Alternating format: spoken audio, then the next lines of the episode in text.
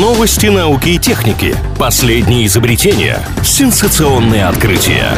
Технический перерыв на правильном радио. Чем бы ученые не тешились, лишь бы ежедневно что-нибудь создавали. Очередная порция новинок из мира науки и техники прямо сейчас.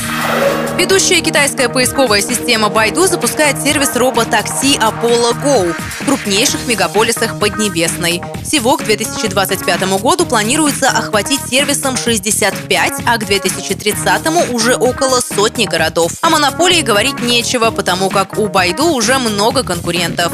Запуск роботакси не новость для Китая и США.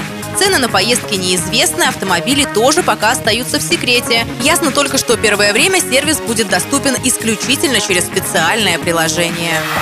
Канье Уэст продолжает удивлять мир. В этот раз рэпер решил представить свой новый альбом на специальном плеере. Послушать треки можно будет исключительно на небольшом портативном устройстве под названием Stem Player – Гаджет с необычным внешним видом был выпущен в прошлом году и похож на сплющенный детектор дыма.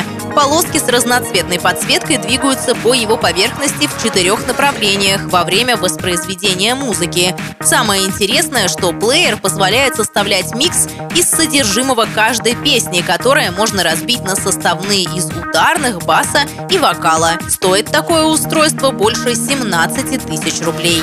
Меня зовут Алина Миллер и еще больше новинок из мира высоких технологий ждут нас впереди. Поговорим о них в следующий раз. Технический перерыв на правильном радио.